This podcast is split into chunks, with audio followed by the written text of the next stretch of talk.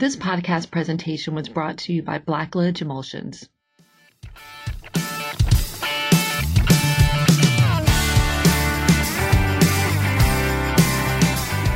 Welcome, everybody. This is Amy Miller with Natasha Zipko. We're here hosting the Women of Asphalt Where We Belong podcast series. This is our second podcast, and we're really looking forward to this one because this is the beginning of our series on interviewing women in the industry. So, we'll be interviewing women with various levels of expertise, um, different backgrounds, and we're hoping that this is going to be a platform to help entice women into the industry and maybe even serve as some support for others that are already in the industry. Hey everybody, it's Natasha. It's good to be back with all of you. We just wanted to thank all of you who've subscribed to our series. Our first podcast had a ton of listeners, and we really hope that this series is going to invoke even more.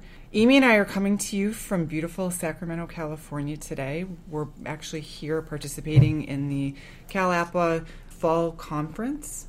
Yep, Russell Snyder and Brandon Milar and, and the staff of CalAPA really did a great job of putting together a fantastic conference. They have. They've done a really nice job, and it's very well attended. They've got a very uh, a very large group that showed up for this year's presentations. The CalAPA conference this year is actually including presentations on binders, SB1 projects, and testing. But of course, my favorite topic that they're talking about this year is the Women of Asphalt mm. Leadership panel. Absolutely. In fact, our guest speaker today is going to be the panel leader for the session that's going to be held tonight. And I have to say, CalAPA has done a really good job of promoting this event and really advocating for everyone to be involved with the Women of Asphalt organization. They have.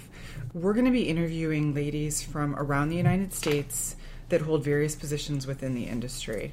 Um, and one of our goals is, like you said, to open the eyes for women inside and outside of the asphalt industry um, and just show various roles and opportunities that exist. Um, you know, maybe more non traditional roles, things that women probably wouldn't have considered doing in the past in this industry. Absolutely. There, there are so many positions and so many avenues um, within the asphalt industry in terms of a career, in terms of a place to grow and learn, and um, meet lots of really nice, interesting people. And let's just face it, have some fun too along the way. There's such a good energy behind what we're doing, and a lot of support from the men in this industry. But Absolutely. on the note of you know having fun, we have a new friend that we'd like to introduce you to.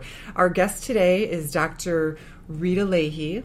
Um, welcome, Dr. Leahy. Well, thank you so much. Uh, I'm honored uh, to be here. Welcome to sunny Sacramento. It truly uh, is an honor, and uh, Women in Asphalt uh, grassroots organization is is timely. I, I think we've reached critical mass in terms of women in the industry because I had to wait in line in the women's uh, restroom today. that, that says it all. That's a good indicator. that is that is when we first reached out to you um, about doing this podcast i know that it took a few days for amy to get in touch with you because you were in the middle of a rather exciting adventure um, i think it, it would we could say it involved a bicycle um, And some a- asphalt. and some asphalt and a little road some people might have heard of route 66 Right. could you share with our listeners what you were doing on your quote unquote summer vacation I will do a, a Reader's Digest version. Um, Route 66 from Santa Monica to Chicago, eight states, 2,530 miles in 32 days, and uh, more flat tires than I care to remember. So uh, uh, it was quite the adventure, and uh, there there was a, a considerable amount of smooth asphalt.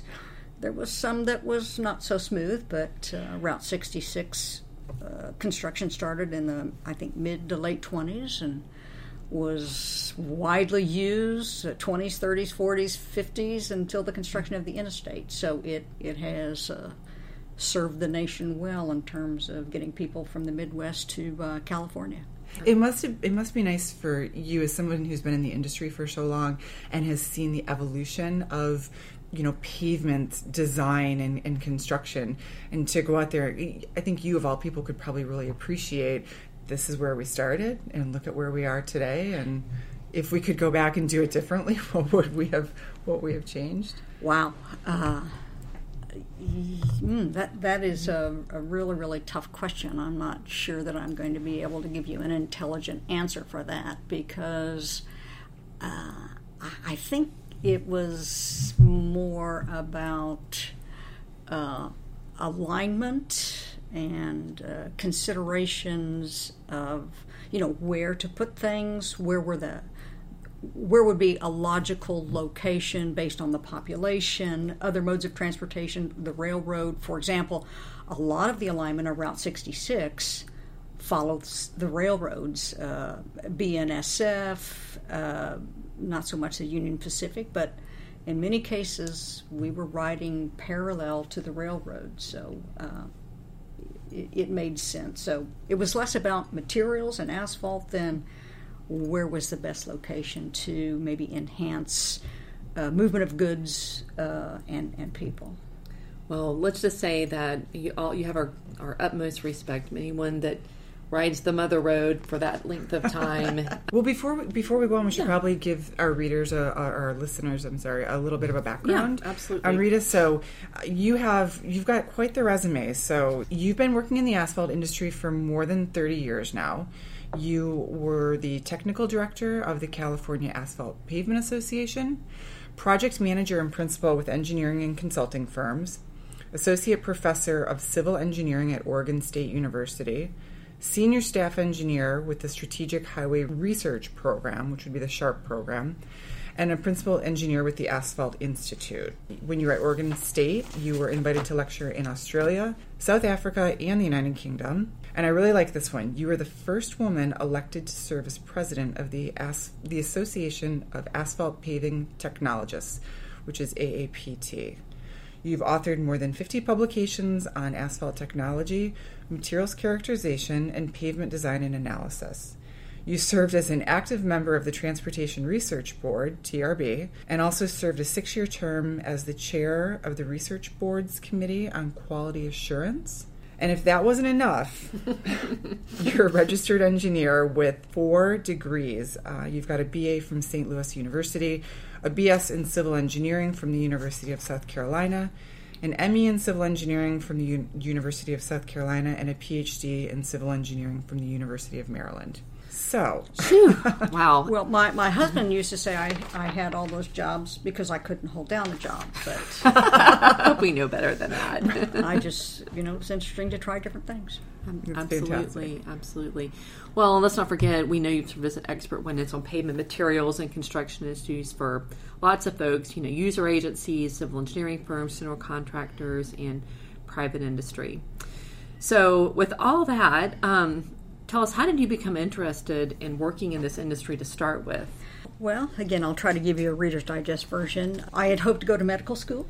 Uh, I didn't get in. I took a government exam and uh, was offered a position in personnel management in Maryland, and that's where I met the man that would become my husband, who was active duty military at that time. It was time for permanent change of station, as they say in the military. We moved to South Carolina, and I had an opportunity to go back to work uh, shuffling papers as a personnel management specialist. Uh, and I thought I didn't want to do that the rest of my life, so I said, I think I'll go back to school my husband said, Well, what do you want to do, honey? And I said, I think maybe I'll be an engineer. So while he was stationed at Fort Jackson in Columbia, South Carolina, I did my bachelor's and master's. And then it was time for him to rotate again. We went to Reed Army Medical Center in Washington, D.C. And uh, I noticed that while I was uh, at the University of South Carolina, my professors would knock off in the middle of the afternoon to watch a tennis match or a baseball game. And I thought, that looks like a good job. yeah. So I said, uh, I think I want to teach at the university. And my advisor at South Carolina said, Well, you know, if you want to teach at a real university, you have to get a PhD. Mm-hmm. I said, Well, okay, if that's what I got to do. I hadn't a clue what that meant, but that's what I did. So my husband was at Walter Reed. I started at the University of Maryland. When I got to Maryland, the Federal Highway Administration had started a graduate research fellowship program, and they were looking to increase uh, the number of women in engineering. In what year was this? Uh, that was the uh, early 80s. Okay. One of my uh, professors at the University of Maryland left this application on my desk and said, you know, you should you should apply for that. You're a woman. So I applied for it. Uh, my major thesis advisor, who was very well connected in the asphalt world with the FHWA, signed it, and the next thing I know, they were giving me some ridiculous amount of money to study about asphalt. I didn't I didn't know how to spell it. I mean, I knew it was hot and sticky, but you know, it was strictly chance Yeah. that that I ended up in asphalt and and then when I was nearing the completion of my degree, um, the Asphalt Institute was located right across the parking lot from the engineering building at the University of Maryland. So, if my thesis advisor was out of town and he was teaching a class at the Asphalt Institute, he would say, Rita, would you teach this class for me? So I would substitute for him. And so when I finished my degree, the uh, Asphalt Institute Institute people said, "Well, why don't you come to work for us?" I said, "Well, sure, why not? I, you know, I still have a parking sticker. I, don't I was going to say it sounds change like anything. It sounds like she got in this industry more out of convenience. she was just sick of going places. It was- just go across the street. you know what we do in life is more the result of chance Yes. than choice. So it was you know, certainly some hard work, but a lot of luck, timing, right place, right time. with your background, with your credentials, and you know, I understand uh, wanting to keep your parking pass. You know, you went to the Asphalt Institute, but um, you know, what was it that kept you in the industry? colleagues, friends, uh, mentors uh, that were just very, very supportive. Um, I, I think uh, truly I, I was blessed, uh, surrounded by people that were very helpful and, and very supportive. It was about the people more so than anything that kept me uh, in the industry and they encouraged me to try different things, you know, whether it was academia or consulting or trade association work, different perspectives, uh, owner agencies versus consulting, being a role model in, in academia. So there was uh, just a lot of encouragement from, from different people. So, how do you think the industry has changed in terms of opportunities for women over the years? Well, certainly uh, women are much more visible now. Uh, I, I look around uh, uh, at meetings that I would attend, like the Association of Asphalt Paving Technologists or the Transportation Research Board, and there are just a whole lot more women. Uh, there are women in sales positions, in management positions, in, in quality management. Um, I think because there's a much greater emphasis on sustainability in the industry, we find more women that maybe have become civil engineers through environmental engineering, uh, and so there there seems to be uh, joint effort with the environmental aspects, the sustainability, and the the transportation aspect of of asphalt. Women are now what 50% of, of law school classes? And, right? and certainly you, you see more women involved from, from that perspective. Uh, women uh, more routinely or greater per, higher percentages of uh, MBA classes. And you know to to a large extent it, it's about the business aspect. So we see women drawn not only from kind of the engineering or technical side, but sustainability, transportation policy, legal, business, and and so there's much greater. There are greater numbers of women, and and in more diverse areas that uh, are related to the industry. You know, a, a number of years ago, I was in a, a presentation, and there were there had to have been four or five hundred people in the room, and as we know, that means there was probably 490 men and 10 women in this room. They put up um, some slides or something of a baby, and they were they were trying to liken pavement preservation to vaccinating your child, the preventative medicine. And that for me was really my aha moment because I sat in the back and thought, I wonder how different the roads would be if women made up the majority, if women were the majority of engineers as opposed to men. Because by nature, women, you know, we go to the doctor every year, you know, probably since we're teenagers. We're just very much into that, um, you know, maintenance and, and just preventative care.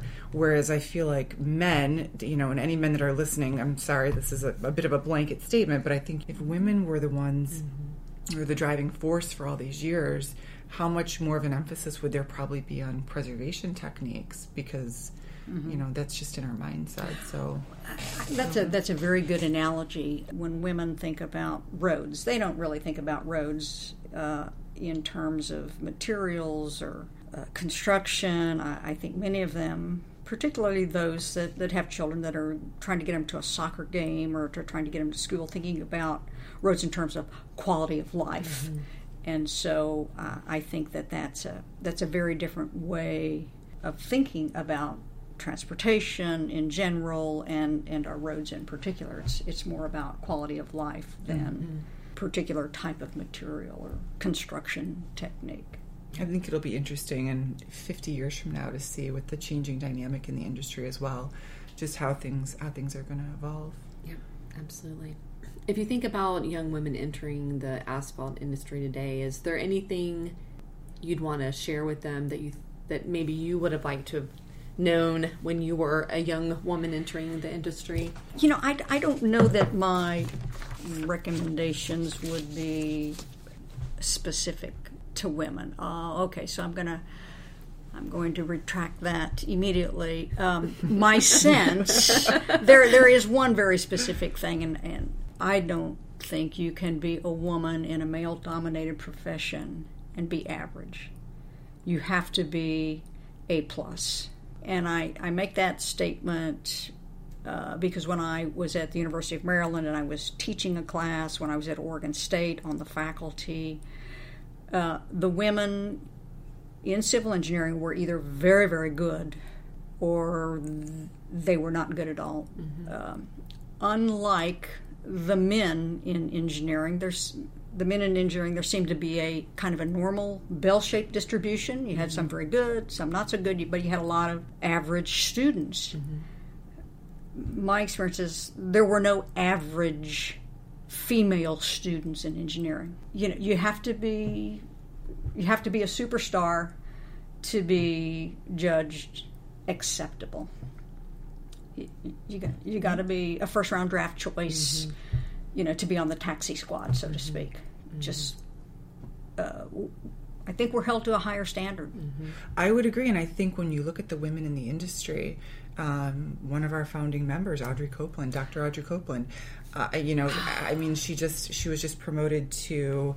Uh, uh, chief operating officer, and she's going to be the new executive director of, of the National That's Asphalt exactly Pavement Association. I, I, think that is and that is just terrific. Extraordinary is yeah. certainly a word that I would put in a sentence to describe Audrey any day of the week. Um, yeah, it's so we might not have a lot of women in the industry, but the ones we have, are terrific. They're, they're pretty damn amazing. Yeah, when I uh, read that that Audrey was going to be uh, the new executive director, it reminded me of uh, Neil Armstrong planting the flag on the moon, saying that this is a, a small step for man and a giant oh, leap nice. for mankind, or something yeah. like that. And I thought, you know, we, we need to revise that and, and somehow uh, have a statement analogous to that for for Audrey because uh, in this industry, I mean, it's it's just such a tremendous accomplishment. I'm, I'm just so proud to, right. and to you know, know she's following in your footsteps as a AAPT. Yes, um, yes, she is. We've had more and more women elected to the board of directors. Mm-hmm. Uh, Amy Epps.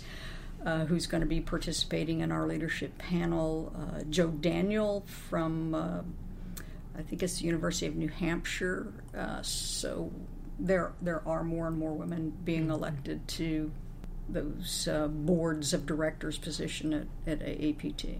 But like Amy said, you know, Audrey was following in your footsteps, and I think I think it's safe to say that you really are the original woman of asphalt. okay, uh, you know, as a uh, Medicare card carrying uh, adult, I'll, I'll, I'll accept that very uh, very graciously. So you had asked me about some recommendations. Let me let me go back to that. Can we circle back to that? Absolutely. This is your interview. Whatever you want to talk about. Uh, let's not go there. Um, okay, so um, with apologies to Robert Burns, the poet, the best laid plans of mice and men are usually about equal. I, I said this earlier that I think what one does in life is more the result of chance than choice and more madness than method. Um, I think we all have to let go of the life that we've planned so that we can accept the one that is waiting for us. Mm, that's good. This is, uh, I think, true for, for both young women and men. Um, keeping your head down, head down with your nose to the grindstone and doing A plus work is important, but it's not enough. It'll only get you so far. So I think you have to develop those soft skills like having a positive attitude, communicating clearly and concisely, keeping an open mind, being flexible, and striving to be an attentive and empathetic listener. My, uh, my third grade mon- nun often reminded me that I had two ears and one mouth and that I should listen twice as much as I talk. Mm. Um, it is said that wisdom begins with three words I don't know. Um, so I think we all need to have confidence to acknowledge our limitations, things that we don't know, but have the determination to find the answer. And lastly, um, do not confuse your life with your career.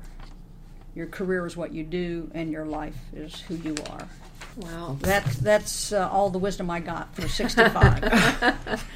well, that's fantastic. I actually I have one last question oh, okay. for you if you don't mind. Sure. If you if if you had to do it all over again and you weren't in asphalt and I know that you know what you said it's more about chance um, but if you had to do it all over again, what do you if you weren't in the asphalt industry, what do you think you would be doing? Uh, I think I'd be an investigative journalist. Really? Uh-huh. Yeah, I'm a I'm an avid reader, and uh, I I find uh, it's so refreshing when there's a very well written piece, very well documented, factual. The conclusions are, are logically drawn. That you know, it's it's uh, like being an engineer without all the the numbers and formula. Uh, so being able to take uh, you know, a complicated subject and gathering information and uh, presenting it in a manner in words that you know the average individual, average reader can can, can understand, comprehend. I, I, think is um, you know very important. Very so. fascinating. That's I love cool. it. Yeah. Me too. Thank you so much for being with us today. Yes, I really enjoyed you. this time. Thank you for you. the opportunity ride these roads from coast to coast with highway signs as our guideposts. From town to town, day after day, the road is where This podcast presentation was brought to you by Blacklidge Emulsions.